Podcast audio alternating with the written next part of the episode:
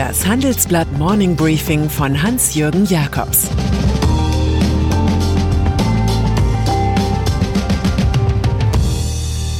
Guten Morgen allerseits.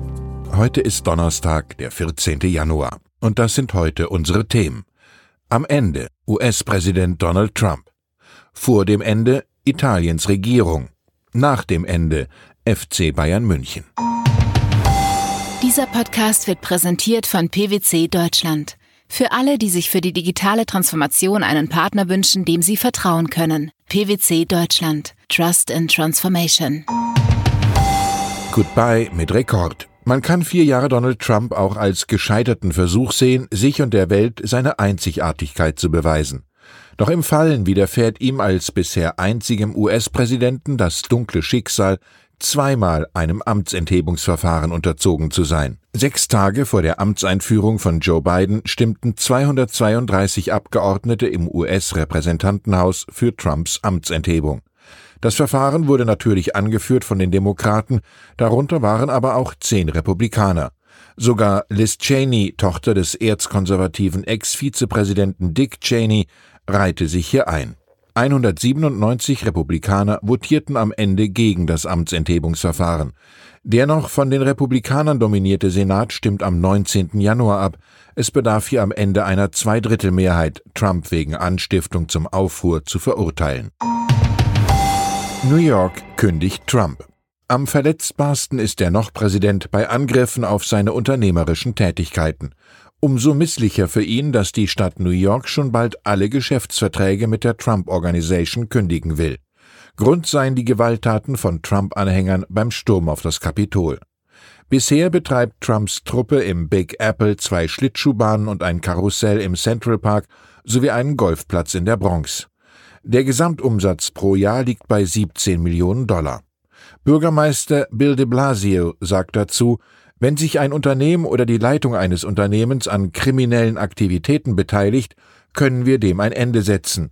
So oder ähnlich könnten die Leitenden der Deutschen Bank auch gedacht haben, als sie den Beschluss fassten, von diesem Kreditkunden lieber die Finger zu lassen. Italienische Regierungskrise in Italien sind zu frühe Regierungswechsel eine Gewohnheit wie ein Espresso an der Tagesbar. Es gilt schon als Erfolg, wenn eine Koalition ein Jahr hält.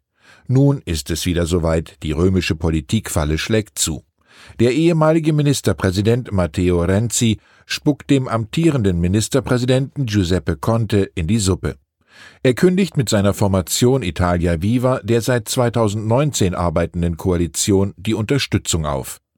Zwei Ministerinnen der Partei treten zurück. Damit hat die Regierung im Parlament keine Mehrheit mehr. Renzi hatte sich mit seiner alten Partei, den Sozialdemokraten, sowie mit der Fünf-Sterne-Bewegung über die EU-Corona-Hilfen zerstritten. Seine Forderung, Italien sollte wenigstens einen Kredit aus dem europäischen Stabilitätsmechanismus beantragen, blieb ohne Widerhall. Die damit verbundenen Auflagen sehen Kritiker als Einführung des teutonischen Spardiktats durch die Hintertür an.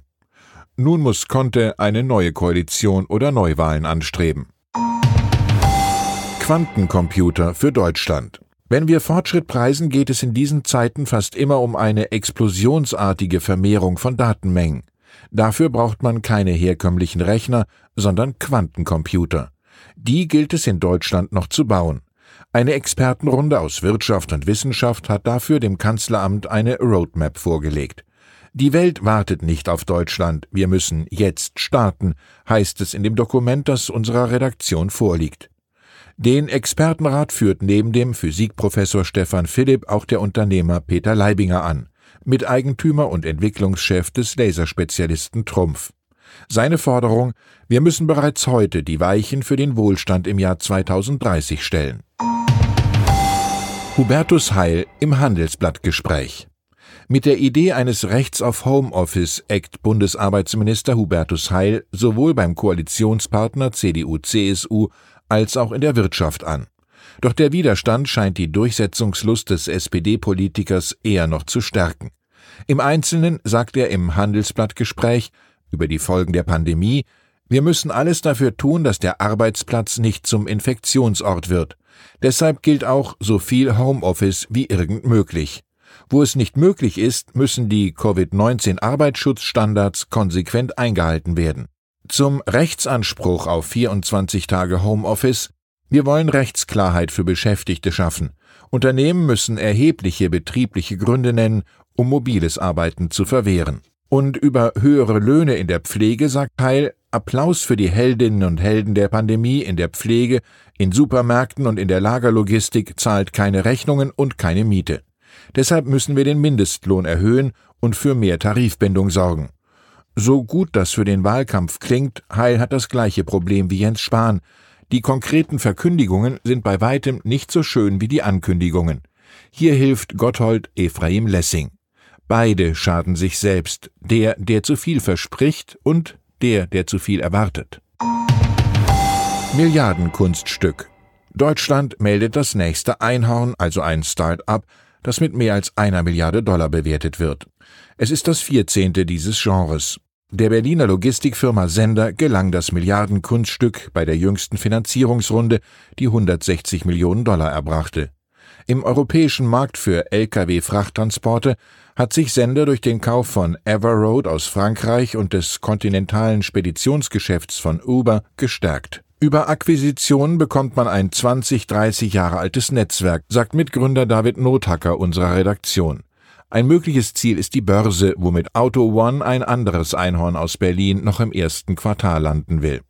Der Online-Autohändler wird mit bis zu 8 Milliarden Euro Wert taxiert. Die Ankündigung des Börsengangs sei ein wichtiges und starkes Signal für Deutschland, sagt Christian Miele, Präsident des Bundesverbands Deutsche Start-ups. Fußballflop. Überall im Land werden sich heute die Leute lachend darüber unterhalten, dass der Fußballpokalwettbewerb nun einmal seine eigenen Gesetze habe. Die Sensation gehört hier zum Spiel wie die Pfeife zum Equipment des Schiedsrichters. Gestern erwischte es den erfolgsverwöhnten FC Bayern München. Der Rekordmeister und Triple-Sieger 2020 flog sensationell bereits in der zweiten Runde des DFB-Pokals heraus gegen den Zweitligisten Holstein Kiel mit 5 zu 6 im Elfmeterschießen. Im Spiel hatte es zum Schluss 2 zu 2 gestanden. Bei der Blamage liefen die Bayern übrigens mit Retro-Shirts auf, die der Sänger Pharrell Williams designt hatte, dessen Hit Happy dürften die abgestürzten Münchner Fußballer erstmal nicht mitsingen. Und dann ist da noch Shakira. Die kolumbianische Popsängerin fügte sich einem Modetrend und verkaufte die Veröffentlichungsrechte über 145 Songs der Londoner Musiklizenzfirma Hypnosis. Der Streaming-Boom befördert solche Geschäfte. Über die Dealsumme wurde zunächst nichts bekannt. Angesichts von Hits wie Hips Don't Lie oder Whenever Wherever dürfte aber einiges zusammenkommen. Die Leistung eines Songwriters sei gleich oder vielleicht noch größer als die Taten von Sängern, erklärte Shakira. Sie selbst komponierte schon mit acht Jahren erste Lieder. Ich ziehe die hässliche Wahrheit der schönen Lüge vor, gibt sie noch als Lebensmotto an. Hypnosis hatte erst in der vergangenen Woche angekündigt, die Hälfte des Liedgutes von Altstar Neil Young zu kaufen. Man habe zudem weitere Katalogrechte für Akquisitionen ausgemacht. Dafür wolle man mehr als eine Milliarde Pfund ausgeben. Schon Gustav Mahler wusste, das Beste in der Musik steht nicht in den Noten. Ich wünsche Ihnen einen Tag mit Schwung und Wahrheit. Es grüßt Sie herzlich Ihr Hans-Jürgen Jakobs.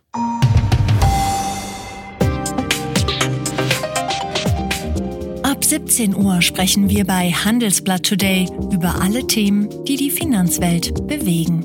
Das kann auch das Thema Nachhaltigkeit sein, das in allen Bereichen unseres Lebens immer wichtiger wird und längst auch in der Finanzwelt angekommen ist. Denn immer mehr Anleger achten bei ihren Investments auf Nachhaltigkeit und stellen höhere Anforderungen an Unternehmen. Dieses und andere Themen präsentiert von unserem Initiativpartner, der Hypo Vereinsbank Private Banking. Das war das Handelsblatt Morning Briefing von Hans-Jürgen Jakobs, gesprochen von Peter Hofmann.